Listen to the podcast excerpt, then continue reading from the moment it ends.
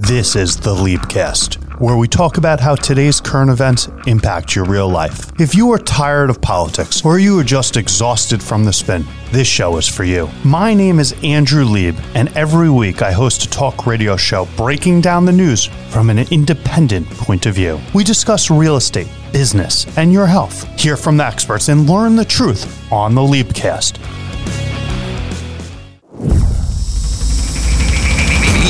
Personal coach and trusted attorney, Andrew Lieb.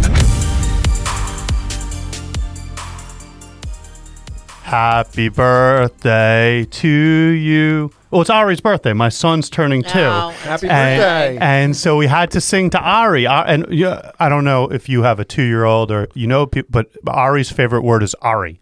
So what he does is whenever he wants something, he has an older brother. Spencer has like candy. Ari will go, Ari, Ari, Ari. And then he tries to grab it. If you're sitting in a seat, he goes, Ari. And he pushes you over. How over does he pronounce the R? just like that. Ari. He doesn't. Oh, you want to know if he was like he a pirate? it? You want to know if he was a pirate? Yeah. Ari. so R. there we go. So My two-year-old probably say Ali. Like he can't get to. we're gonna have to teach him because Yeah. Ari can sit him down and teach him. They need to hang out. So we're we have a birthday party this weekend, and we were going to do it on Saturday, but apparently my sister had to go to a different um, baby shower this weekend. She she was going to a baby shower, um, and so we had to move our party till today, Sunday, after the Leapcast. And I, um, what happens at these baby showers, Lauren? I don't even understand. Like a ba- like I, I I was watching one on I, TV I'm the other day. going to have a cynical answer to that. No, but like to describe because the, all the guys out here we don't understand. And I, Morty, I don't know about you, but these co-ed baby showers are the f- creepiest thing I've ever been invited to. I didn't even know that existed. Yeah, I wish they didn't. I ha- I've been invited to one or two of them, and I'm still in electroshock therapy. But tell me about these things. Well, you wear the the pregnant person wears a very pretty dress that shows off her bump, and then everybody It is says, important to see the bump. Yep. Does everyone go up there and touch it? Uh, they like to touch it, and they go, "Ooh, you're glowing." Is that harassment to touch the bump? No, I think it's accepted culturally. Oh, culturally. okay. I don't know. I no, don't please don't touch my stomach. Like I don't got a Buddha belly. I guess that's the uh, risk, assumed risk of somebody who's holding a baby shower. So I was telling my sister that she should tell the, her friend that uh, she's going to the shower for that the girl should be very happy because the U.S. Congress is giving her a present. I don't know if you saw this. That there, there's no, uh, uh, there is. Wait, they were at the shower? No, no, but they they they have a, a bill. Uh, I don't know. You didn't see this? That it already passed the. House and it's going to the Senate. The Pregnant Workers Fairness Act. So I told her to go tell her friend, listen, friend, you don't need a shower. You could keep working because there's a new law that it's HR 1065 and it passed the House in May 14th. It's with the Senate right now. And Morty, I think this is a good present, but better. You know what? Mm. She's why? Why not? First off, tell me what it is, and I'll let you know if I think it's a good. What is it, or not. Morty? So what it is is it provides certain reasonable accommodations to uh, pregnant employees. And what's really interesting about it is New York State already has a law that you have to accommodate um, pregnant employees, but it's limited to conditions that are related to pregnancy. Here, um, it applies to all, and it says known limitations related to pregnancy. So even if you have like a back problem or something like that, that could potentially be something that can be accommodated. What is Whoa, whoa, whoa, whoa! I, I just got to point it out because they're not done after they're pregnant. Because I'm reading the law too, and it says it also are limited based on childbirth. So I feel like you have a post-pregnancy window as well. Because that's actually the worst well, post yeah. pregnancy window. Right, but my point is that it used to in New York State, it's it has to be an actual condition related to the pregnancy. Now, the normal if this law Just being passes, pregnant? correct, like Okay. the, the the known limitations of being pregnant. So I assume, I mean, you would know better than me, but back problems. is You don't have probably- husband. you don't have husband pregnancy. Have you ever met these guys that get the same feelings? That what is that Oh, called? it's the psychological. Uh, Oh yeah, they put on like a fat suit. It's weird, man. no, so I, I think I might have seen an episode of Grey's Anatomy or something where the man feels the pain of the woman who's pregnant. I don't know. I don't get it. So anyway, there's this new law, and I just want to read to you what it says: to eliminate discrimination and promote women's workplace accommodations for workers whose ability to perform the functions of a job are limited by pregnancy, childbirth, or a related medical condition. And this gal is going, my sister's going to her shower, so she should know her rights because when they touch her bump, uh, and, they, and she might, she might, she might have back problems. She might not be able to at work. She might not be able to carry things. It, tell us. And well, I'm going to say not everybody wants to sue their employer. This doesn't say you sue your employer. This says you have a right to go to your employer and say, "Hey, employer, hey, employer, you know how you make everyone bring the water coolers? I'm pregnant. My doctor said I can't carry the water cooler." This is the type of thing that says, "Hey, hey, you know how this is a good one, Lauren. Everyone has to be in the field for 10 hours a day. My doctor says I can't ride in the car for 10 hours anymore. I need to do six hours in the car and four hours at the office because I got to be able to move around. What so, if your entire job is? Well, that's a great question.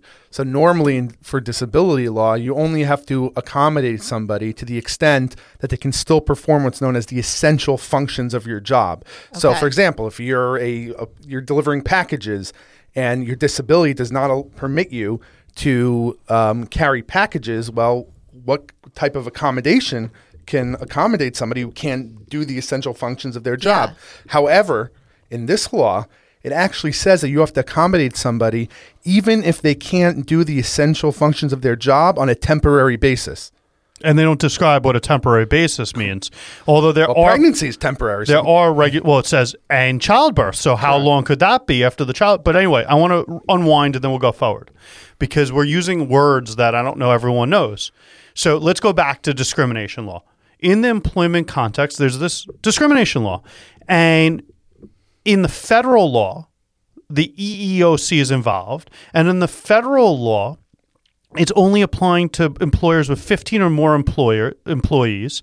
But Morty's differentiating. He keeps going back to the state law because when it comes to discrimination law, the most local and most protective law is the one that wins. Meaning, the federal government can always add more laws, but they can't reduce the laws that the state gives you rights to. So it's a employee.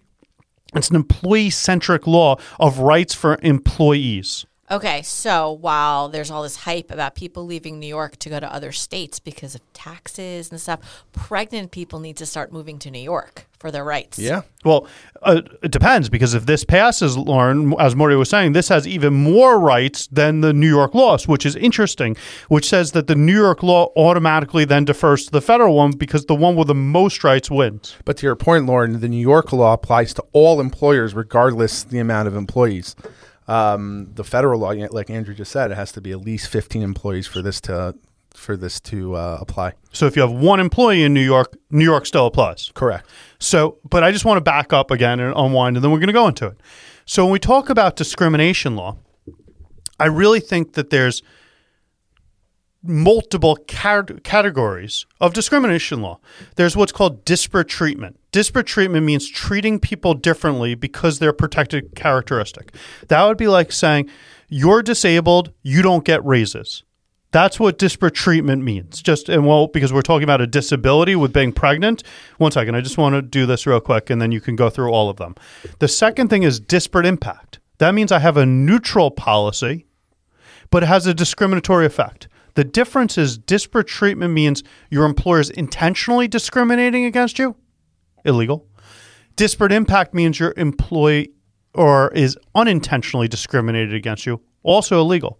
But we're not talking about that right now. We're talking about a third category of discrimination law that usually falls on the wayside that most people in the media don't get. In law, they get it. Like I'm teaching a CLE next week to the New York City Bar Association on condos and co ops, and we're doing an entire hour I'm teaching on failure to accommodate, which is what we're talking about right now. Failure to accommodate means hey, you have your rules, you have your policies, you have your procedure at this business.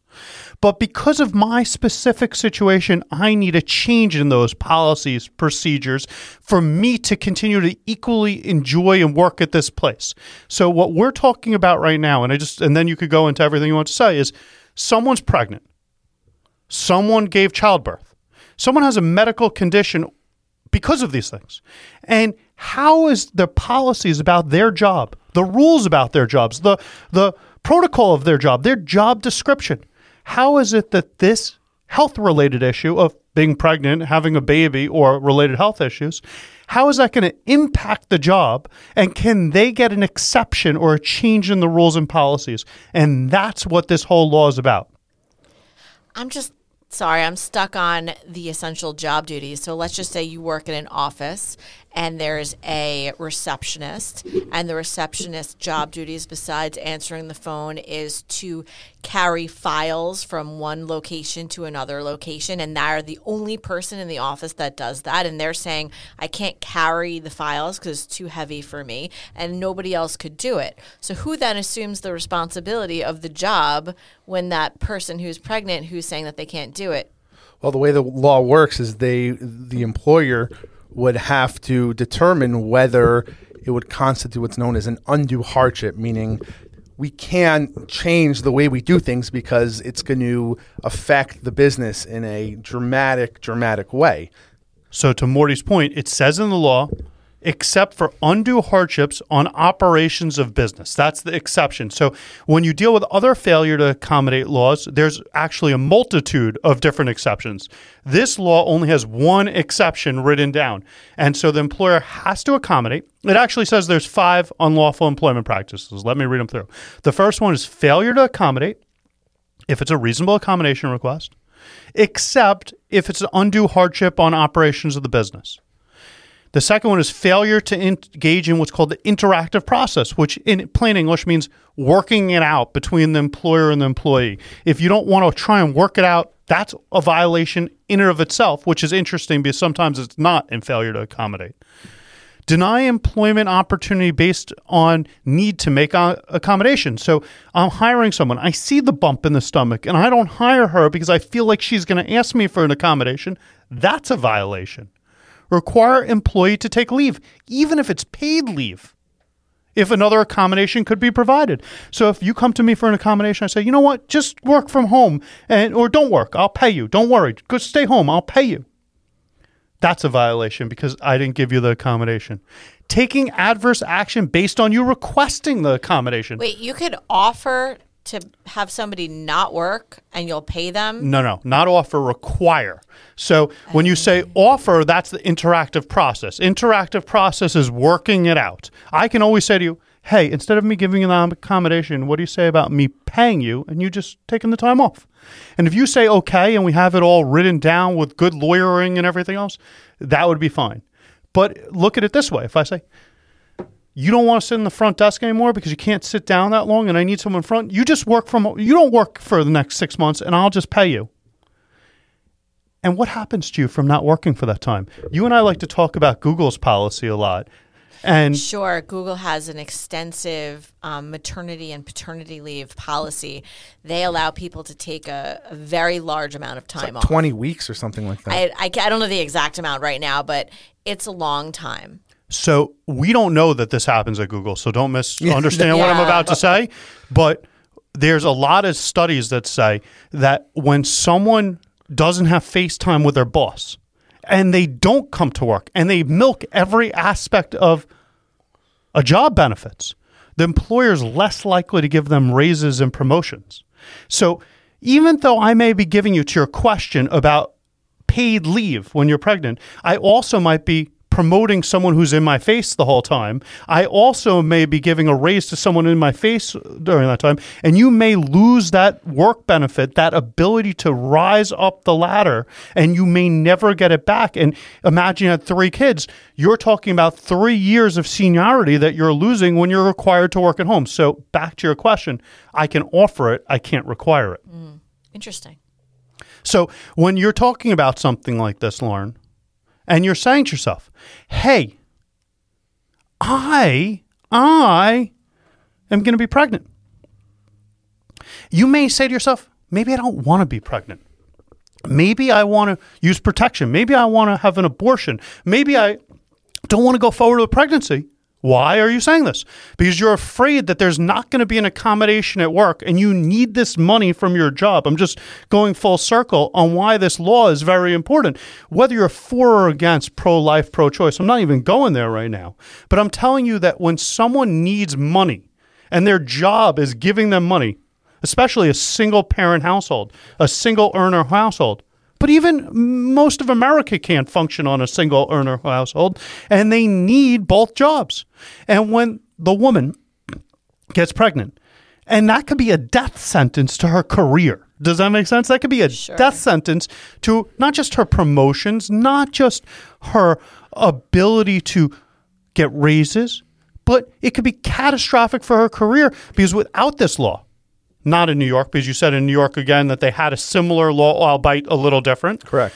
But if you were living in a state that didn't have a law like this and you got pregnant and your employer said, hey, you can't keep getting up from that front desk, that reception desk, to use your illustration again, and the employer says, I'm not accommodating you, breaking the policies. You broke the policy. You broke the policy.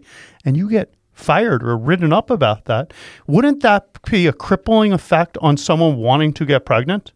And when people don't want to get pregnant, don't we have less children? And when we have less children, don't we have an economic issue? Like they're having this in China right now. I don't know if you've been reading about this. When you have less growth in your population and you have a heavy, Japan had this issue before, you have a heavy older population, a much older population. Isn't it disproportionate how much the younger population has to pay for the older population when the older population is not working? So, from an economic standpoint, you really want a society you really want to have a bigger younger population than an older population because think about when you're in the nursing home don't you want someone else to be able to i want someone to change Or my just plain in this country collecting Social Security. so a big problem with our country a big problem politically here's a big problem politically everyone only focuses on policies how they affect them so when I read a lot of discourse, we were talking in the first hour about social media, and I read these things on these groups. People talk about how good or bad different policies are. And I agree with a lot of what they say as far as it impacts me. So as an employer, I don't want to have to give someone an accommodation. I say to myself to your prior question, if I give Jill who's pregnant an accommodation and Jill who's pregnant no longer has to make as many sales calls, who has to make them? I do. And that's terrible. Or you have to pay somebody else to make them. 100%.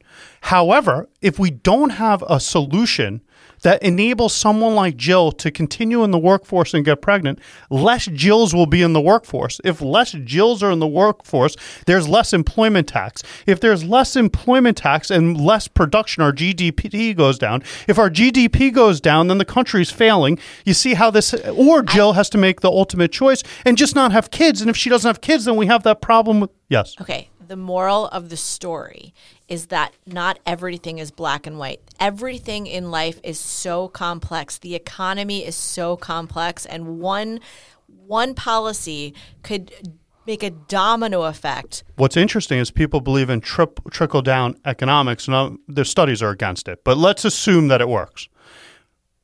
Irrespective, there's trickle down policy. That's the really better way to say it. Sure. That we, were, we were talking about with universal pre-K before. If you provide universal pre-K and that means that more women can go back into the workforce and make more money, there's going to be an economic effect. And again, I don't want to pay for a universal pre-K. I just want there to be universal pre-K.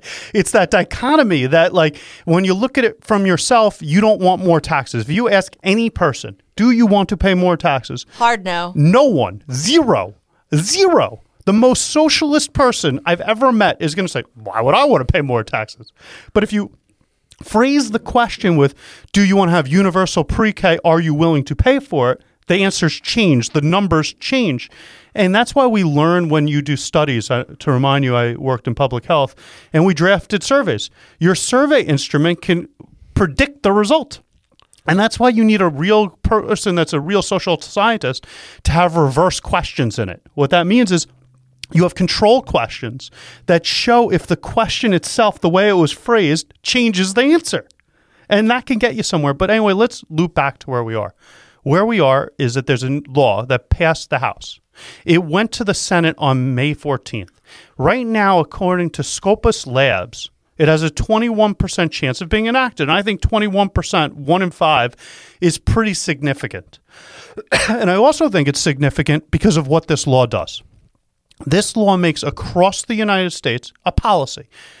I can't imagine anyone saying, I'm against a policy that allows people to both want to get pregnant and work. Imagine if I asked that question. Um, there's people that are against policies that make people not do much. Agree with that. But my point is the way you asked the question. If you said everyone for allowing more people to work and more people to have kids, no one would say no to that. They everyone wants more people to be able to work and more people to be able to have kids. Oh no, I'm sure some people don't like All right. kids. Anyway, so the point is that everyone's for it. This may not be the best solution to accomplish that policy goal. Does that make sense? I'm not saying having reasonable accommodations is the best policy, but you're not saying it is. And I'm going to tell you why neither of us know.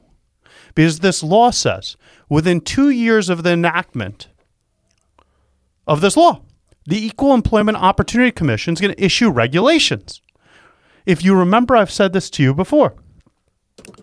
There's statutes. Statutes are what the House and the Senate create. These are the things like a board of directors would do. And then there's the details. The devil's in the details. The EEOC is going to give us the details within two years, and they're going to give examples of what accommodations mean. So I think it's quite possible that this is the worst law that was ever written. I think it's also quite possible that this is the best law that was ever written. But I can tell you one thing. You're never going to find out. We're never going to get to progress unless you support this law. Because all this law is saying is how do we get more people to want to work? And how do we increase our GDP, our tax base? How do we increase pregnancies, which will increase more workers and a higher younger population to help for the elderly?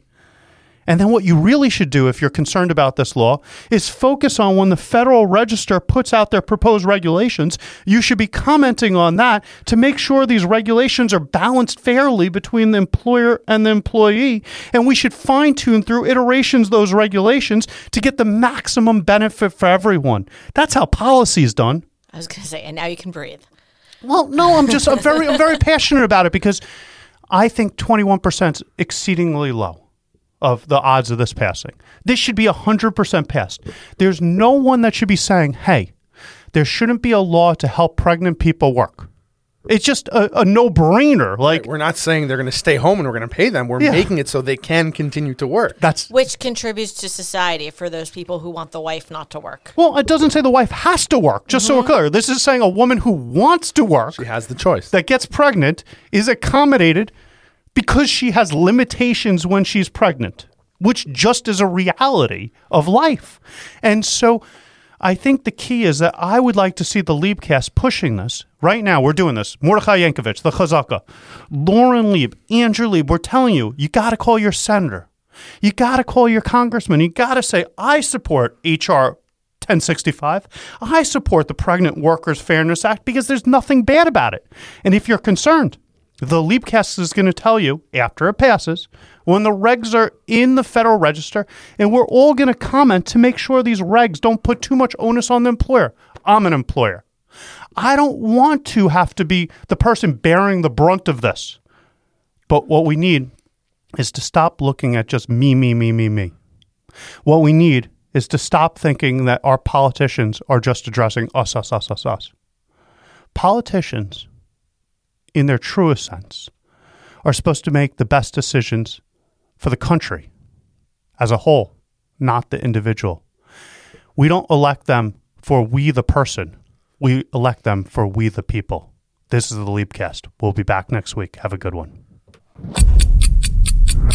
Find us on social media at Listen to Leap or visit listentoleap.com.